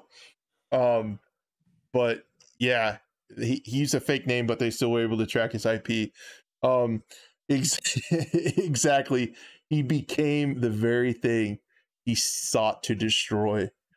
So yeah, just crazy. And then he gets slapped with a seven point six million dollar lawsuit for impersonating Bungie and for all these DMCA takedowns and stuff. So What yeah, that? that's that's uh I don't even know what to say to that. I mean, what's going on with the the the copyright process over there at YouTube that someone was able to do this and take down Bungie's videos? So Bungie didn't say like, "Oh, our videos got copyright claimed by ourselves," and like, yeah, what was going on that this was this was happening for so long? They're like, "Oh man, we took Like, our own videos down." Darn. I'm not I'm not an expert, but I'm thinking that's when the red flags probably really uh, hit the high gear, right? When like our own videos are getting taken down by ourselves. That's just So- scary, especially like all these other creators are getting their stuff taken down. I mean, what's the is there no checks and balances process where YouTube like follows up to verify the account, right? I mean, that's that's No. crazy.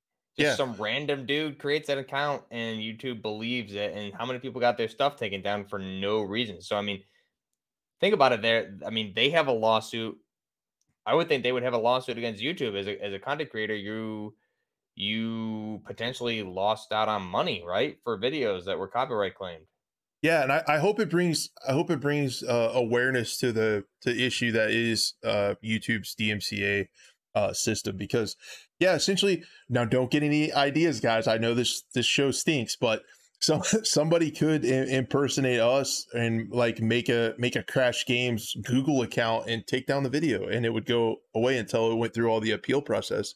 But it's kind of a guilty until proven innocent thing, so you have to, you'd have to appeal it uh people and youtube would have to look into it and yeah anybody can essentially take down anybody's video um as it sits now so Yeah, it, well, they need to fix that pretty quick.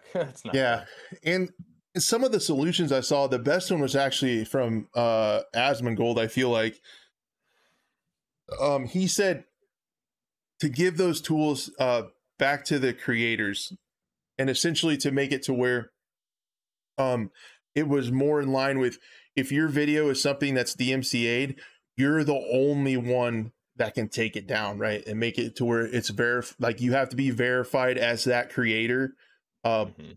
to where it can be taken down and kind of the innocent until proven Yeah. guilty more like Yep. That makes complete sense. Yeah. So yeah that was the first quick shot on to the next one old son uh so the next one i wanted to talk about was uh road to vostok they actually put out a uh a new video on the development process of the game road to vostok and it's a really cool it's a really cool video so i wanted to show it on the screen and talk about it just a little bit. Um yeah essentially it's a single developer that is uh seems to be putting together a really really really cool game. Um and this one shows a lot about procedural weapon animations.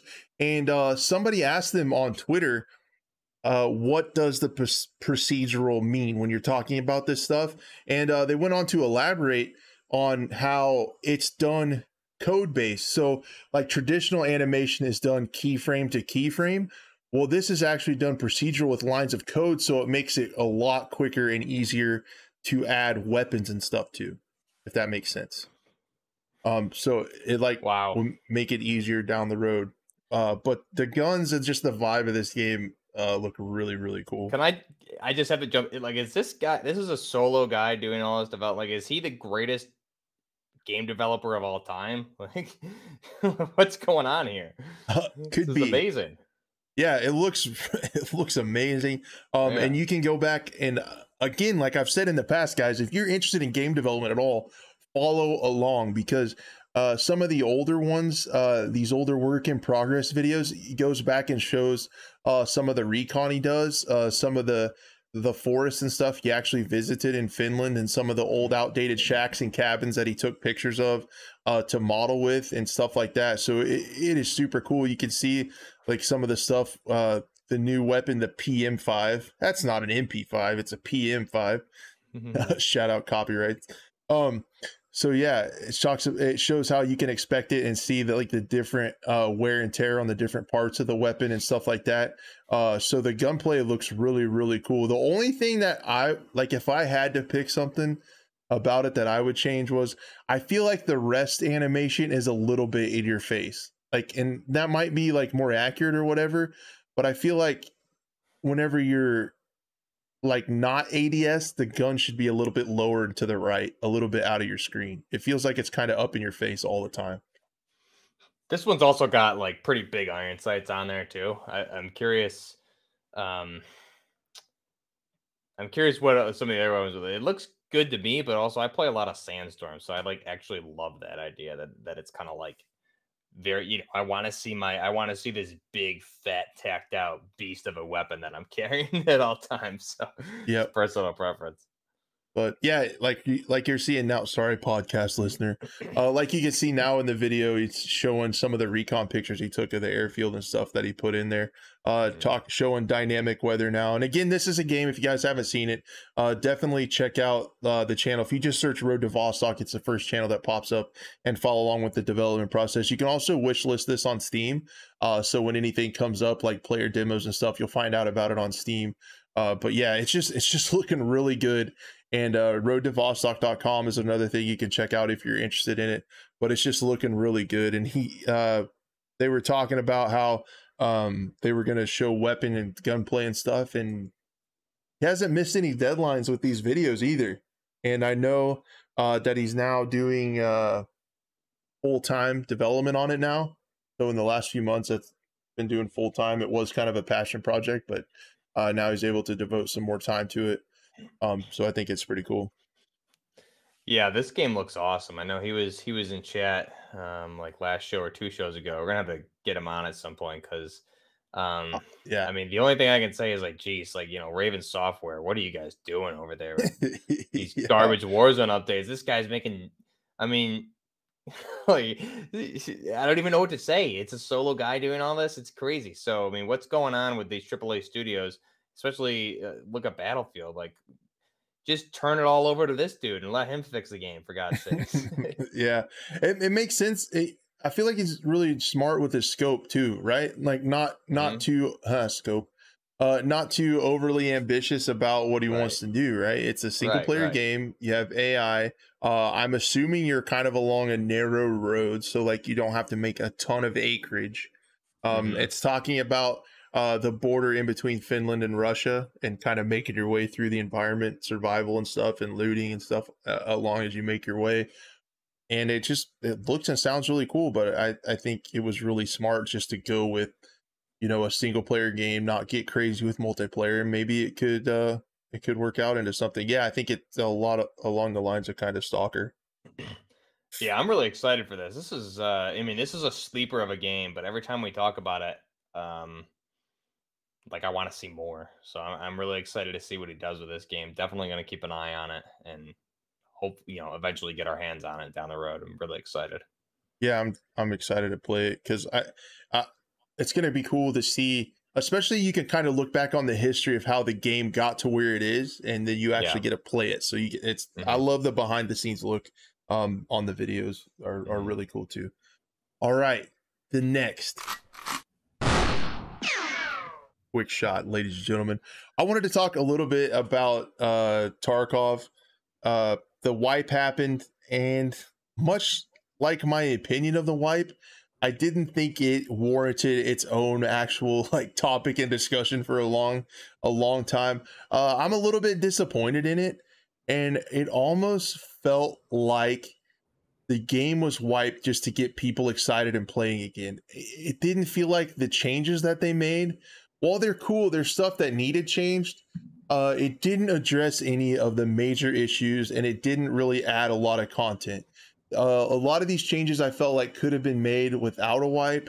I feel like we're almost to the point in Tarkov where they have to do that to get people to play it, and it's just a weird it's just a weird thing to me to have a game that has to be deleted and reset to bring everybody back. And I, I don't know if that's a flaw in in that gameplay loop that we're gonna see with DMZ or, or what, but I'm just doing the same tasks again on the same maps.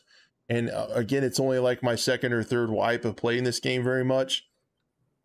And uh, I was just a little bit disappointed. I was hoping there was going to be a lot of new things in in the patch notes that they didn't show. A lot of surprises. They do that sometimes.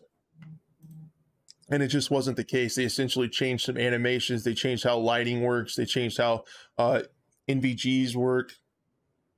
They opened up that little spot uh, on the lighthouse and added some new items. But other than that, it really it wasn't a lot and i i might have got spoiled with like 12 12 with voip and a new map and stuff like that but i just don't feel like they needed to do a whole wipe. There's still issues.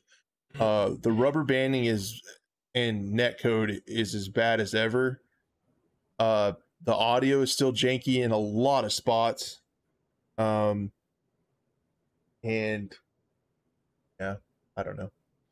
Yeah i mean i've only I've only played a handful of raids. I think my I got to re-optimize my PC and maybe get some more RAM or something. For whatever reason, um, with all the updates, just like I'm, I, I've had one pretty decent raid, a couple there, and but some are just like so laggy. Like there was one on customs where um, I was shooting and just it was just so I you know I was freezing and the audio was going and then it was like skip it and I got killed. There was it was the worst like I've ever seen.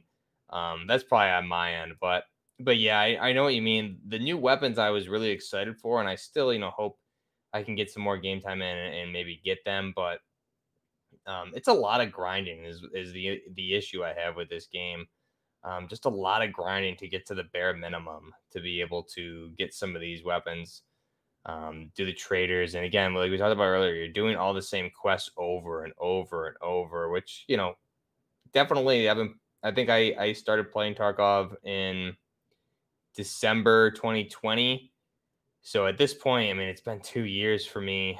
Um, it's definitely like I don't really want to go back in and do all the same stuff again to get up to the flea market and the traders just to get kind of the same spot, right? There's just, I mean, you're right. The update itself, eh, nothing. I'm I don't play as much as you, so it's nothing crazy. I, the main thing I was looking at was the weapons, which I still, like I said, I want to get my hands on. But yeah, I mean, I it's it's tough, man. Especially no no, no news on streets yet either. I think that's going to be a big one coming down the road, hopefully. Um, so there's just there's still a lot to come with that game, and I feel like personally I'm just kind of waiting for that next couple big updates before I actually invest time because this game does you have to grind this game very hard, and I mean that's something you know when you talk when we were talking about DMZ, you know, specifically COD creators, it's like you need to if you were to jump into Tarkov, you would need to grind like crazy. That's probably the, the main deterrent, right? Which is why a lot of people enjoy watching it. So DMZ would be a nice, easy way to not have to grind like crazy. But um, yeah, you do need to put in a lot of time to Tarkov, um, and especially if you're going solo, it can be can be tough. So yep. I don't know. I, I definitely got to get more time in this wipe. But yeah, I hear you saying there's just not. There's still definitely a lot of issues that you know we're not uh, ironed out with this wipe. Yeah, the other thing I was hoping for was the AI was going to get updated because like what they did with the rogues uh, on Lighthouse, like they said they couldn't figure out how to make them tougher to deal with, so they just cranked up the aim. Like they yeah. have aimbot essentially, and will smoke you instantly. And it would just be cool if they they worked on the AI a little bit. I think that holds the game back a little bit, along with the other things I said. But Tarkov has some stuff to figure out. I think long term, mm-hmm. because there's certain things that are just flawed with that gameplay loop. I and, and, it sounds like I'm bashing Tarkov, and I'm not. It's a really cool game. It's a one of a kind game, and I devote a lot of time to it because I enjoy it. And it's it's really neat. It has some, I mean, there's so much replayability with like you never yeah. know what's going to happen in a raid. Like anything mm-hmm. can happen at any time. So so it's a it's a great game. Uh, but to to have to delete everybody's progress so new players can get in to get people excited about playing again, I think is kind of a flaw. And then I know there's a lot of loot in the game that I'm picking up now that I need. That's really cool. Like you're finding stuff you need for your hideout. But once your hideout's leveled up and, and you're leveled up towards the end, there there's so much loot and content in the game that you don't give a shit about anymore. Mm.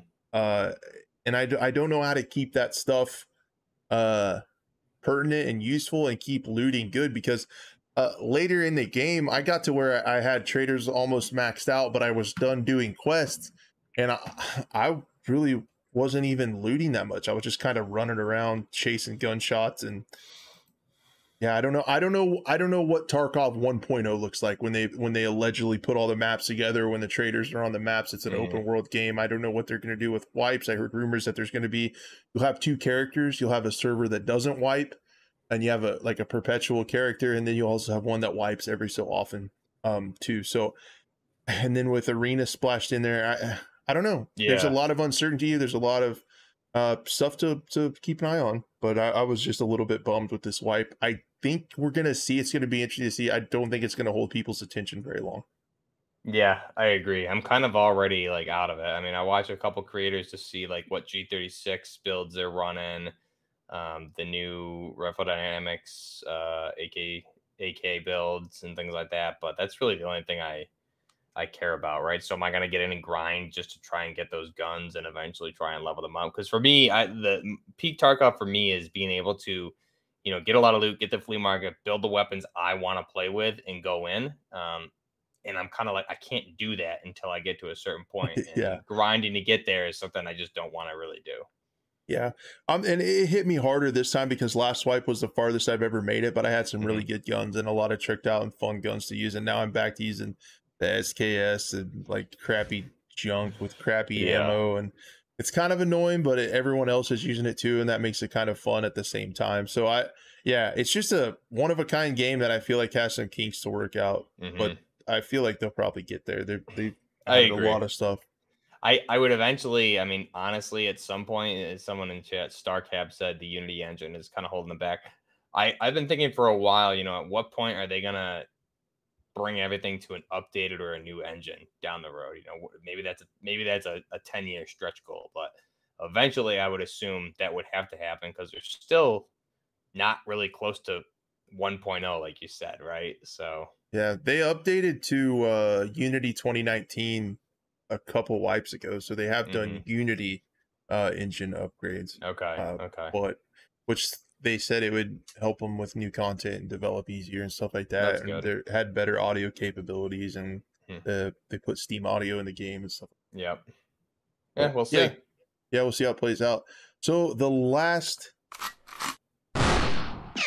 quick shot before we uh, move on to chat Q and A, if you have a little bit of time for that.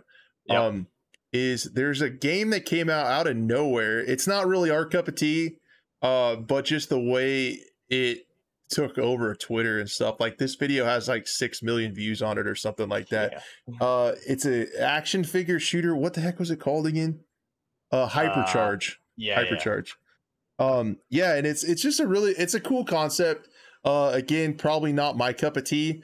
Uh, but you're an action figure in a toy store, so it's kind of like Toy Story uh, and it kind of what was the movie you, you said? Yeah, Toy Soldiers from what was that? Early late '90s, I think. And I thought I I thought I saw in one of the videos, I thought I saw a skin that looked like one of the one of the I toy bet. soldiers from I that bet, yeah. video or from that movie. So mm-hmm. I don't know. It's just really interesting. Uh, every once in a while, uh, shooters come out that change things and do something different. And I think regardless of whether or not it's something that I would enjoy or I would play, it's still worth talking about and giving credit where it's due. Uh, that it's uh something pretty interesting. It sounds like it's made by five developers, and I think it's coming to Xbox first, so they might be getting help from Xbox, maybe pushing it out. but it's just a it's just a really interesting concept that I think should be talked about. And who knows, maybe maybe it plays really well. I can tell you right off the rip that I I'm not really too interested in like the setting and the theme and like the cartoony crazy stuff, but it might it might play really well. So you never know. Honestly, this is something you know I would I wouldn't like probably ever play it on the channel or anything, but this is something off off stream, off videos that I, I could see myself hopping in once in a while and just like goofing around. I mean, it just looks like it looks like something I do want to jump in and like explore and stuff like that because it reminds me of like you said, Toy Story, the movie Toy Soldiers. It's just like it looks it looks really really cool. I mean, and who didn't love Toy Stories growing up, right? So it's like yeah. what what is there what is this?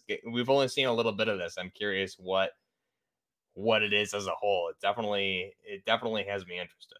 Yeah, it's definitely piqued my interest, and there's so many things they can do right with throwbacks to to people that are like my age and stuff with like mm-hmm. older yeah. toys and stuff, and shout outs from Toy Story or that that movie Toy Soldiers and stuff. They can do different things like that.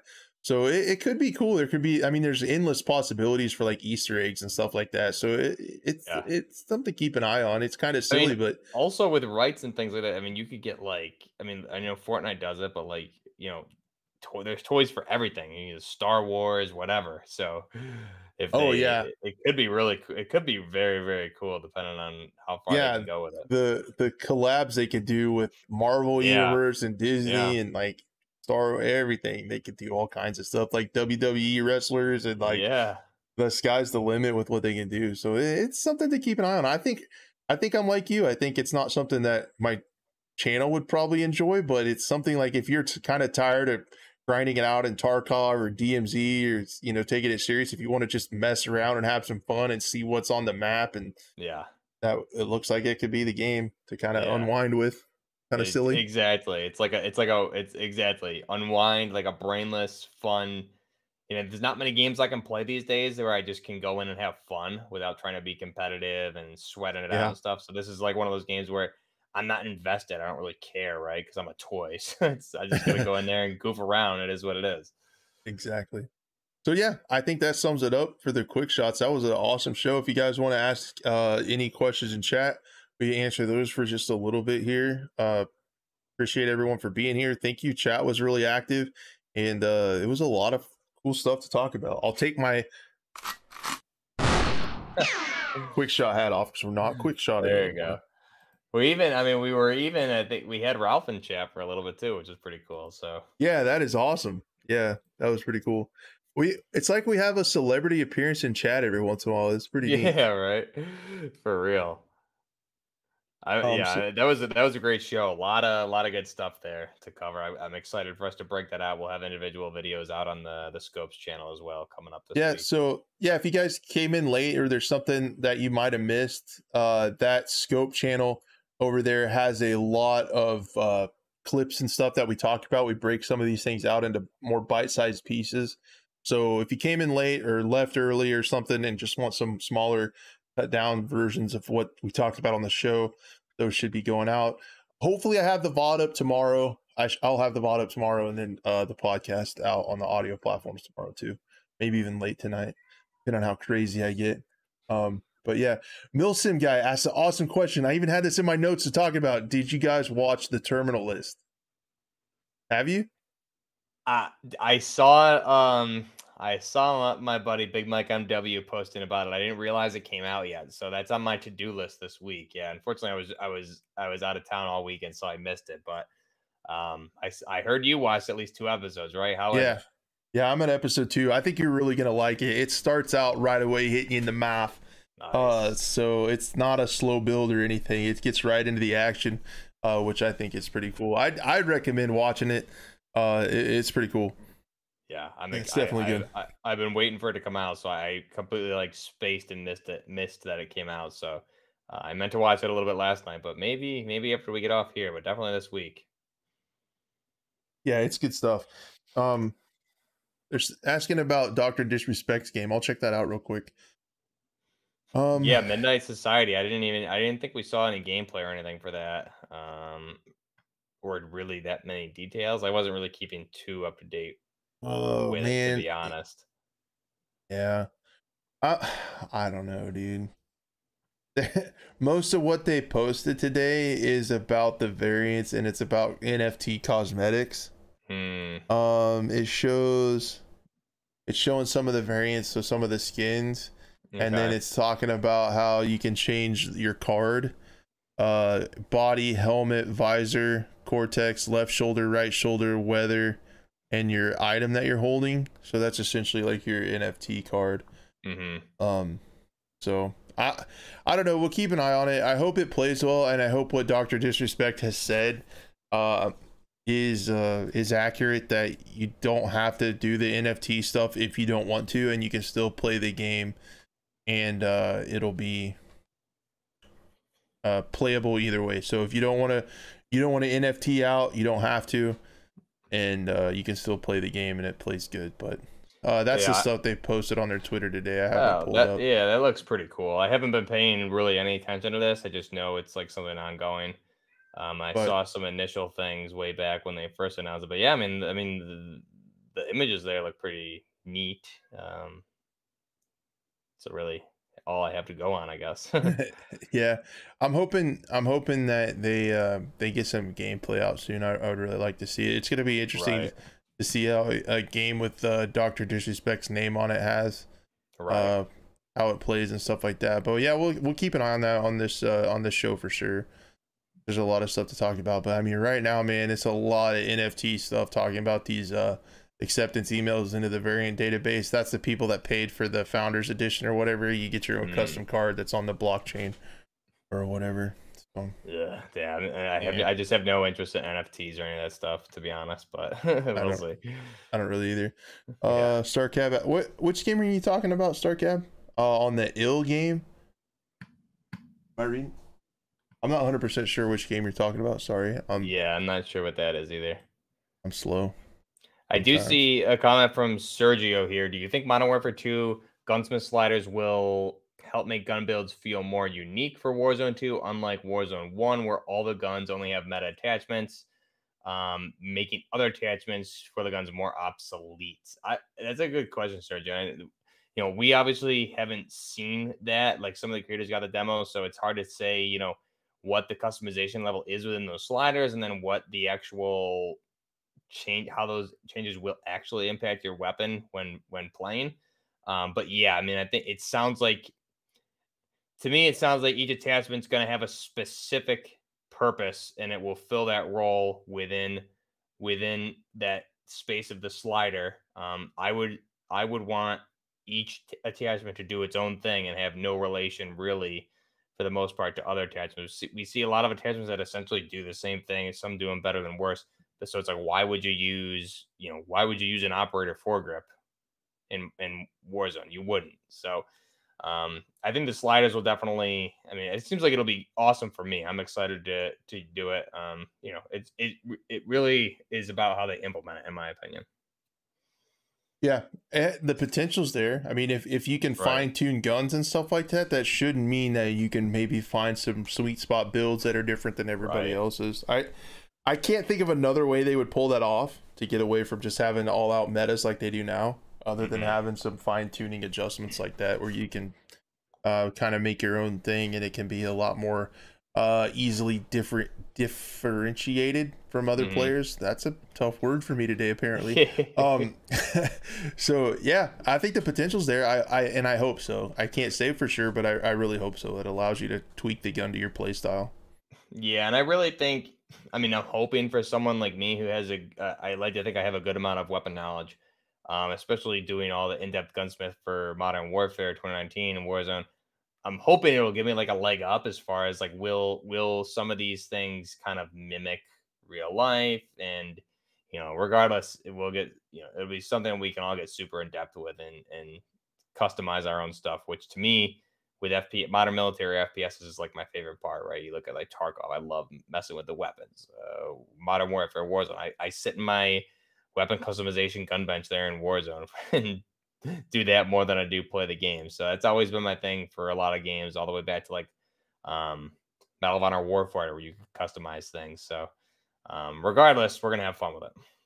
yeah i think so and it sounds like um they're doing a really good job uh, iterating on the original gunsmith, which kind of changed the game on how much you could do to weapons originally, and it sounds like they're taking it even further, which is great. And it's gonna be great for your channel and like right up your alley. So I'm I'm excited to see what you come up with in the lab. And then lazy people like myself just watch your videos and then replicate it and good to go. But if you, if there's a slider where you can tweak stuff, I, I might I might get into that a little bit, changing stuff. Yeah, man. The good thing is everyone everyone can mess with their own thing. Like my, you know, I I'm always just gonna build like realistic stuff, but I mean, I'm sure there's gonna be just like the good thing is you can do. There's so much customization out there, and it sounds like it's gonna be very in depth. So, um, yeah, it's just there's something for everybody. It sounds like. Yep. Cool. Well, guys, I honestly think that's a show. Um, if you Pretty do, good one. Um, yeah. it's a great show. We talked about a lot of stuff. Thank you guys for coming along for the ride. Uh, yeah, dude, so much to talk about. And again, when we when we end these shows, I'm always worried about. Oh man, I hope enough stuff happens that we can talk about next week. But so far, it hasn't failed us. There's been no shortage of FPS news to react to and talk about. So we're going to keep doing that over here. Thank you guys, as always, for all your chats during the show and your questions. Like you guys always are super on point with your questions at the end of the show. Um, really, really appreciate that. It's fun to talk to you guys about that. And uh, just yeah, everyone that listens listens and watches is really important to us, and we appreciate it a lot.